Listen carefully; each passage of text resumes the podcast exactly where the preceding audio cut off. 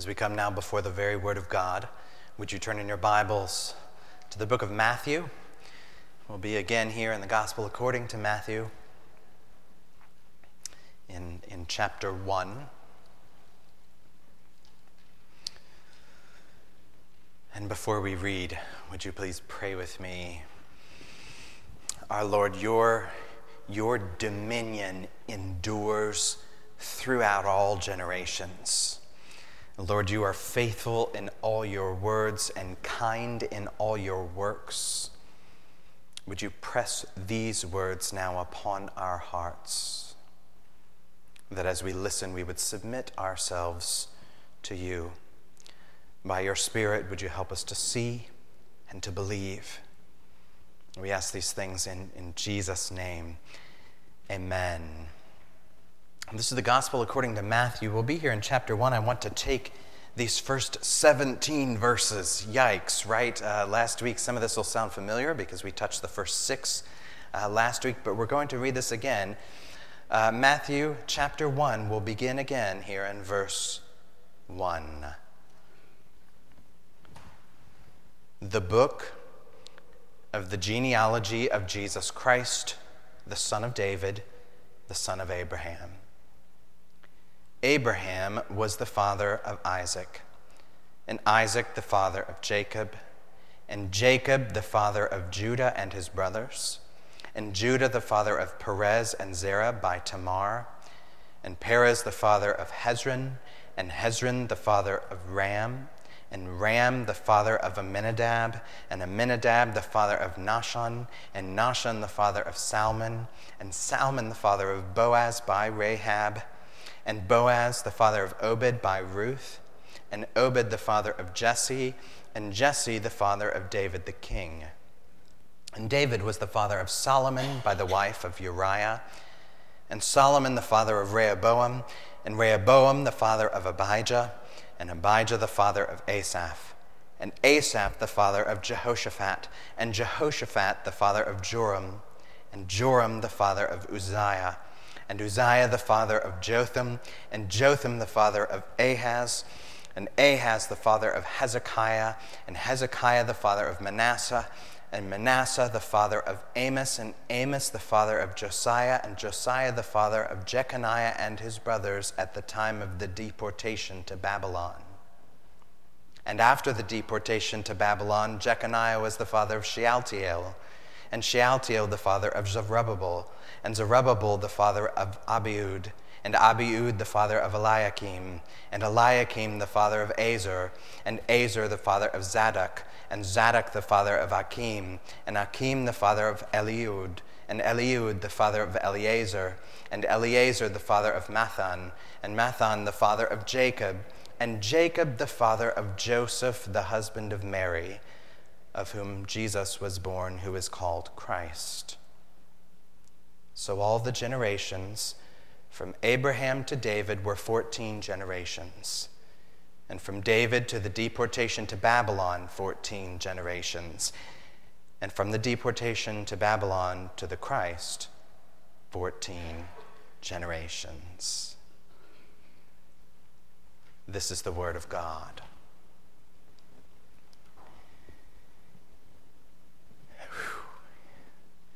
Think I pronounced all of those right. I feel like I need a breath even at the end of that.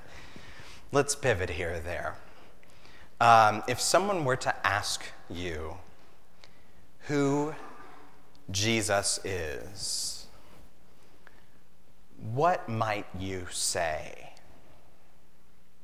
You know, because we, we can't say every truth at once. As much as I try to do that as a preacher, you know, I try to squeeze in every word edgewise here that I, that I can, but any communication, whether it's written or spoken or a dialogue or sermon, whatever it is, that we necessarily make choices about what to say and what not to say. So, so what might we say to describe Jesus? There's lots that we could say about Jesus that's true. Jesus is teacher, healer, savior of sinners we might say that Jesus is, is the light of the world. We could say that he's the way, the truth, the life, that he's the resurrection of the life, even. Or we might say something about Jesus' relationship to us that is, that, you know, he's the vine and we're the branches. He's the shepherd, we're the sheep. He's the creator, we're the creation. Or if, you know, we were tec- technical and, and doctrinal, like pastors tend to be, we could say, Jesus is the second person of the eternal triune God, which sounds very important, right? Or we could say that Jesus is the Son of God, or the Son of Joseph, or the Son of Mary. All of that is true. There's a lot of places then that Matthew could begin as he wants us to look at who Jesus is. But he doesn't start by calling Jesus the Son of God, the Son of Mary, or even the Son of Joseph. He starts instead by calling Jesus the Son of two others in the very first verse, you can see he's called both the son of David and the son of Abraham. That's his starting focus. So last Sunday, if you were here, we looked at that, that uh, second one, the son of Abraham, that Jesus comes as the son of Abraham, as this bearer of blessing to all the nations that he's not just for the one nation, country, or people of, of, of, Israel, that he's really come to bless all peoples, all the families of the earth. That's what it means that he's the son of Abraham. Today, we want to look at what it means that he is the son of David. And as you might expect, this is a reference to the fact that Jesus comes as king.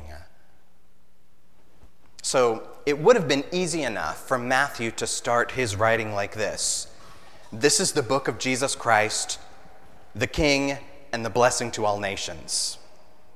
That's what he means to say in that opener. He could have just then skipped over this long lineage and just said that.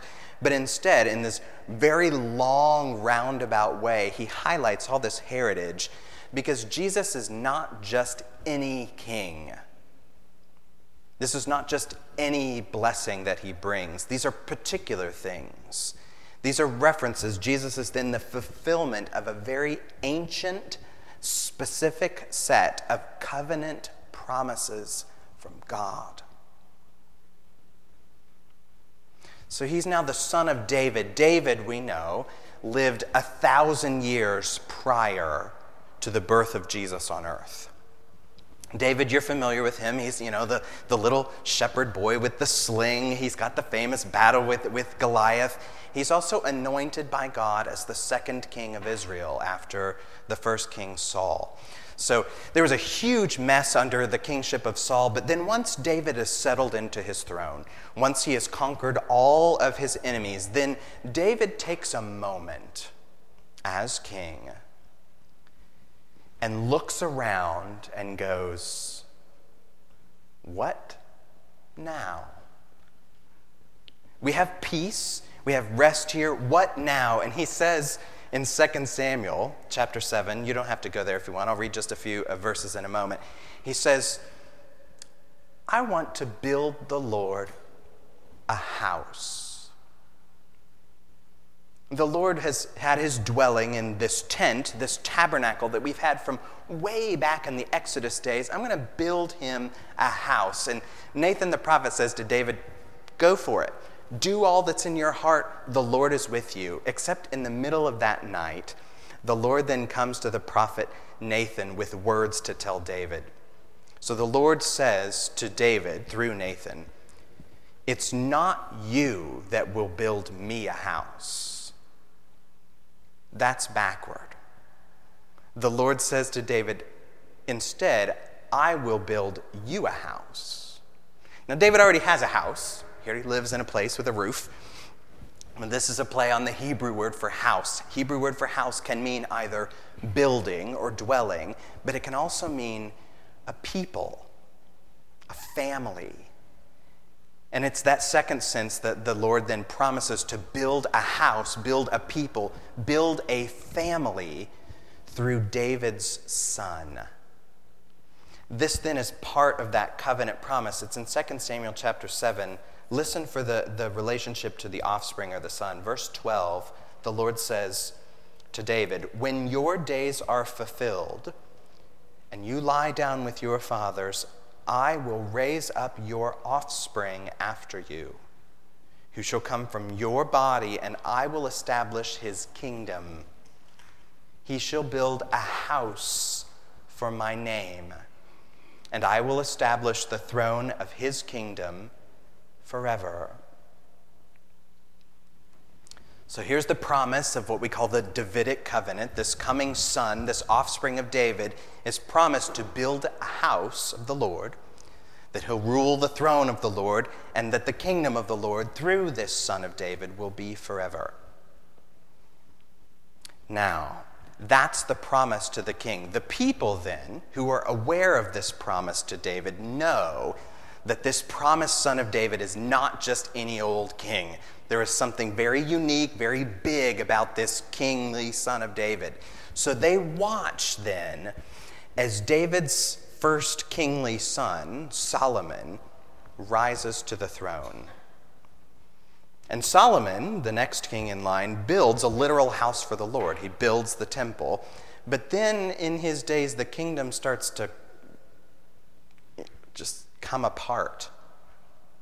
And by the time it's ready for him to pass on to his successor, his son, Rehoboam, the kingdom is split and this, his son rules only just a remnant. There's now Israel and Judah. And then there's a series of sons of kings that come after Abijam and Asa and Nadab and so on and so on. And the kingdom is wavering, shifting, spiraling in all these different di- directions. And none of these kings, none of these sons of David quite seem to fit the promises that have been made to David. And yet the people still hope.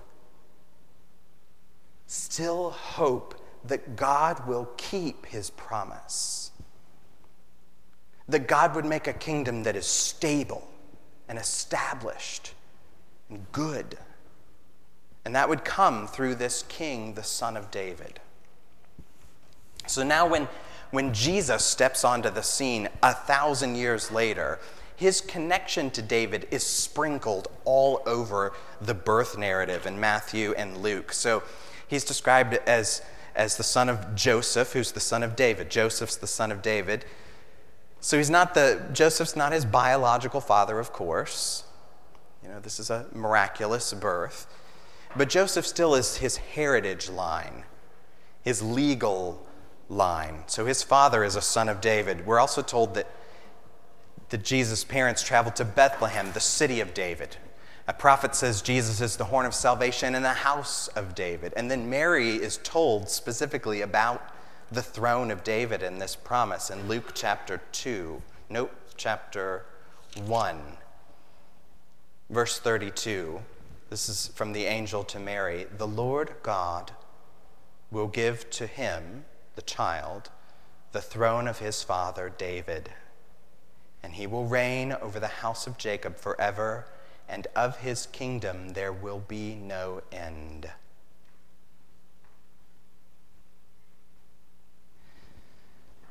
So when Matthew opens up this gospel, calling Jesus the Son of David, there's this whole history of things all wrapped up together. Packed up in this suitcase is a whole bundle of old promises, old longings, old hopes, that Jesus now is the King, not just a King, the King of kings, the once and forever King. Now, this, in some ways, is not familiar to us. We know, of course, that Jesus is a king, but in practice, some of this is different because we're not used to a monarchy in our society. A monarchy, you know, a one ruler system. We think in terms of democracy. Our nation is a, is a democracy, that is, there's people rule. That's what democracy means. So, in our society of democracy, we have divisions of powers to try at least to keep balance. So, so if you don't like the president or the current governing leader, you just have to wait a bit and try to vote him out.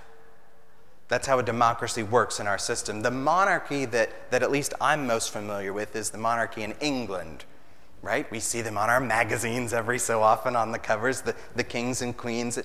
And at least today, the, monarch, the royal monarchy in England is mostly symbolic. You know, they make up, you know, appearances, they give speeches, they're kind of the figurehead of the nation. And there's some rule of the monarchy in England now, but there's not a whole lot of governing power, actually. A king, however, in Matthew's day is far different from this. A king in the first century has a whole lot of power. They are called sovereigns. A king is called sovereign. That is, he has supreme, total, absolute authority to rule. So, a king in this first century is not under the law. A king in the first century is not even above the law. The king is the law.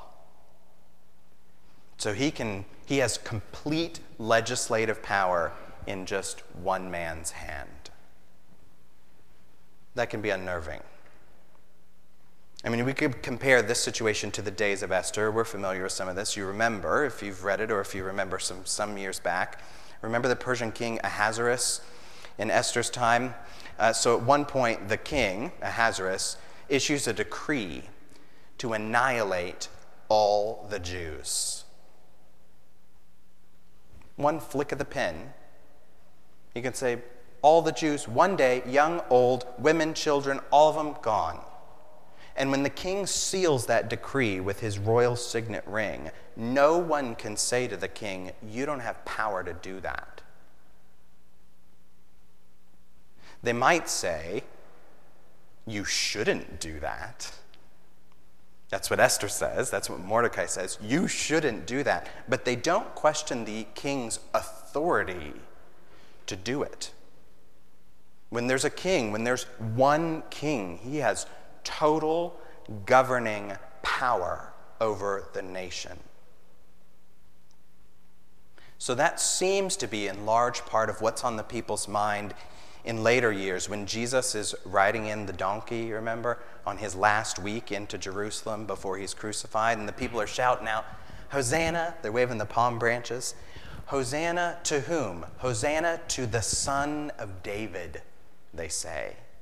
Hosanna in the highest. So they're thinking of Jesus now in terms of a new king, a new governing power. That, that Jesus, this king of the Jews, is going to be greater even than the Caesar of Rome. And in one sense, of course, that's true. The throne of David will be established, says the old prophet Isaiah, and his, the government will be on his shoulders. So he has complete governing authority. However, however, listen, for the people to think in terms of national governing power is just too small.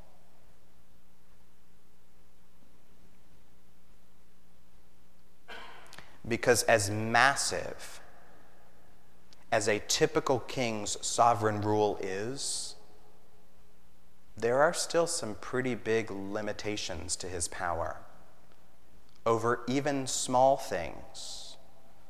Let me give you an example. A sovereign king cannot get me to eat candy corn. if we were Baptists, I'd get an amen somewhere. Give me to eat candy. I love sweet things, but candy corn gives me the willies. It's not just the taste, it's the feel. Okay? A sovereign king could issue a decree of command that I eat candy corn. A sovereign king could establish surveillance to watch me to see if I'm eating the candy corn and follow the decree and the sovereign king could even threaten to carry out punishment, even the most severe punishment for me for, for not eating candy corn. But at the end of the day, that king cannot make me eat it. I don't imagine it's probably going to come to that. Nor would this be a hill that I'm probably willing to die on at the end of the day. I probably would. But, but you get my point here. Even with a king who has complete, full, 100% political power over the government, even that king can only go so far. But Jesus is a different kind of king. The son of David is a different kind of king because he is not only king over the polis, that is, the politics, the cities. He is that, but he's not just king over the cities. He has a much bigger sphere of authority than anyone has ever seen. And if we were to track through Matthew, which we won't do completely, I'll just highlight the parts for you, and look for places where Jesus is called the Son of David, there are at least three bigger spheres than government over which Jesus has kingly authority. He does have government political authority, but there are three bigger spheres that I want us to look at here in Matthew. Let me highlight the three and then we'll be done. First, Jesus is king over the natural world. He's king over the natural world. This is what I mean by it. Twice in the book of Matthew, we hear a cry of, Jesus, son of David, have mercy on us. That comes from a pair of men who are blind. Jesus, son of David, have mercy on us. Now, a typical king over government might be able to fund vocational rehabilitation programs so that a blind person can get a job and work. They might provide protections specifically to make it illegal and to cheat blind people so that they would uh, be guarded. They, they might set in place ADA acts where there's, you know, braille accessibilities wherever they go so they can read and do things. They might establish some sort of health care reform so that they get the proper care they need. Debate over whether or not that ought to be, all those things might be good. That, that might be some work of mercy, but that's not the call of these men. These blind men say, Jesus, son of David, open our eyes. And he does. Because he's the king over nature. This is outside of a typical king's realm of power, of course. But Jesus has total sovereignty over the whole sphere of nature, which is why we see him walk on water, command storms to hush. We see him making the dead alive again at will with just a word because he is the king over the natural world. That's the first. Here's the second Jesus is the king over the supernatural world. He's the king over the supernatural world, that is, the unseen, those things that are beyond nature. The other two major times in Matthew where we hear Jesus being called the Son of David it's still in the context of him giving mercy. Jesus, son of David, have mercy on us. But, but these other two times are not just because there's a physical problem, like blindness, it's because there's a spiritual problem. There's a man and a little girl, each of whom are oppressed and plagued by demons. And when there's a call for his kingly mercy upon them, Jesus gets rid of those demons in an instant to restore those people.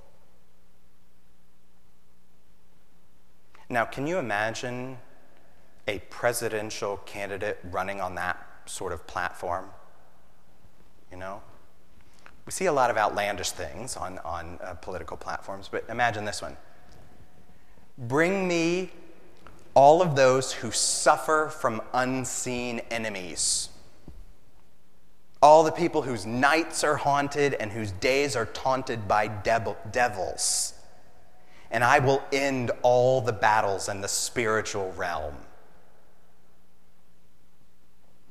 We'd think that guy was nuts, probably rightly. And yet, here is Jesus, the Son of David, not only claiming to do that, but actually doing that. Even the worst enemy of man, Satan, the deceiver of the whole world, is cast forever into the pit by barely a word from Jesus. Because Jesus is king over all the supernatural world. That's the second one. Third and final sphere of his kingship. Jesus is king over the history of the world. Jesus is king over the history of the world. In the opening of Matthew, when Matthew first calls Jesus the son of David, the son of Abraham. This, that first sentence in the opener would have been sufficient. And yet, Matthew takes all this time to list out each name in this long heritage. Let's just pause and recognize for a moment that every time a, particular person's name is mentioned here, that's an entire generation. You know, each name represents roughly at least 20 years that passes with each name.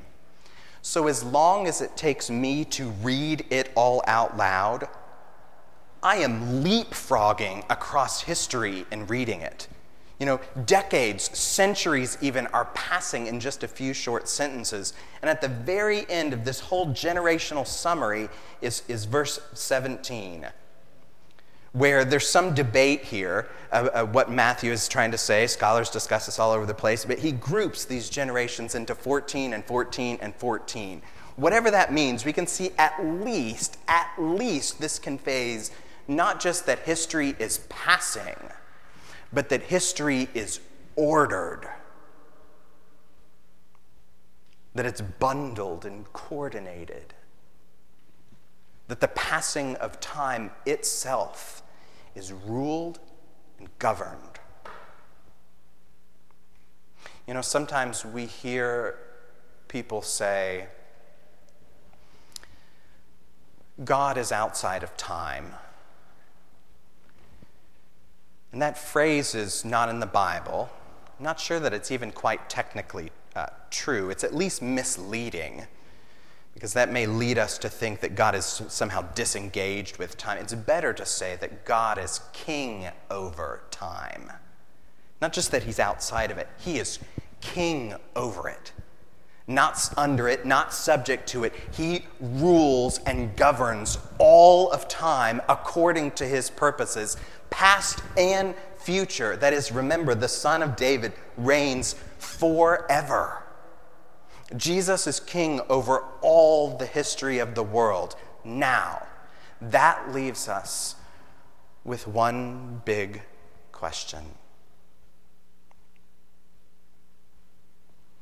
If Jesus, if Jesus, the Son of David, is king over the political world, king over the natural world, king over the supernatural world, and king over the history of the world,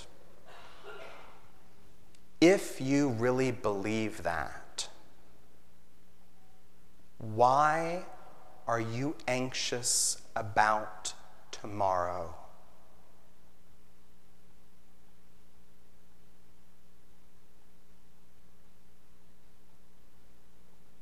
If Jesus is really king over everything, why are you anxious about tomorrow?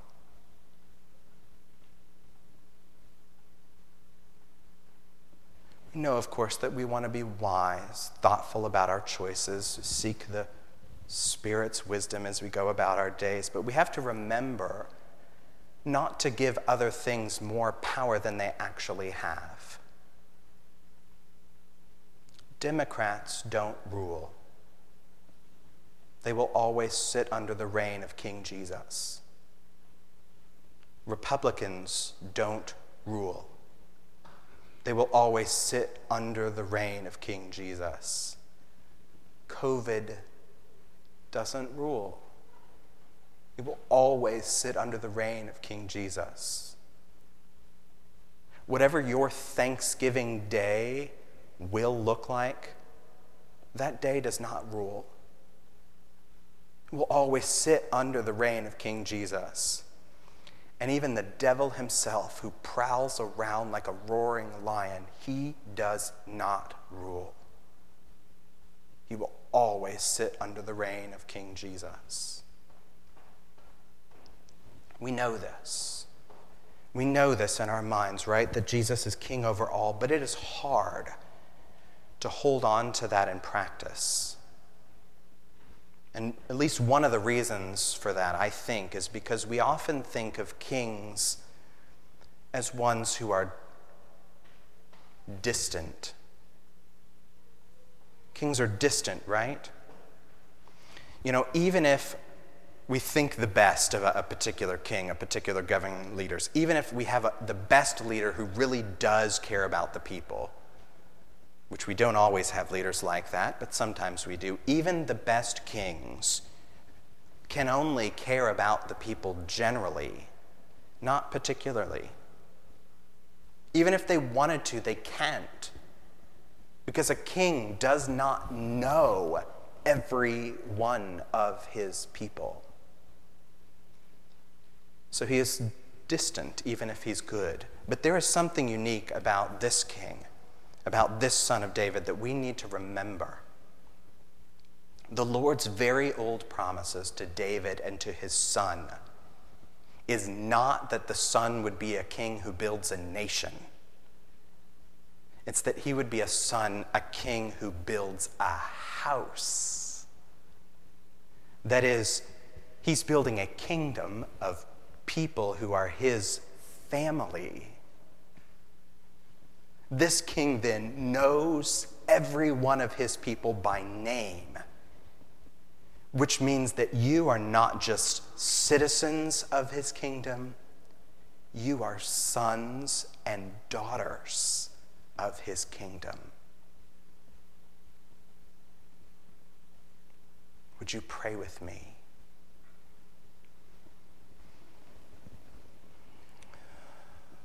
Lord, King. Would you help us to really take these things to heart? That we would find rest in your rule, that we would live faithfully under your rule as both Savior and Lord. Help us not to be anxious about tomorrow, knowing that all things in nature, in supernatural world, or even in all of history are in your hands. Help us to honor you as people who follow the King. We ask this in Jesus' name. Amen.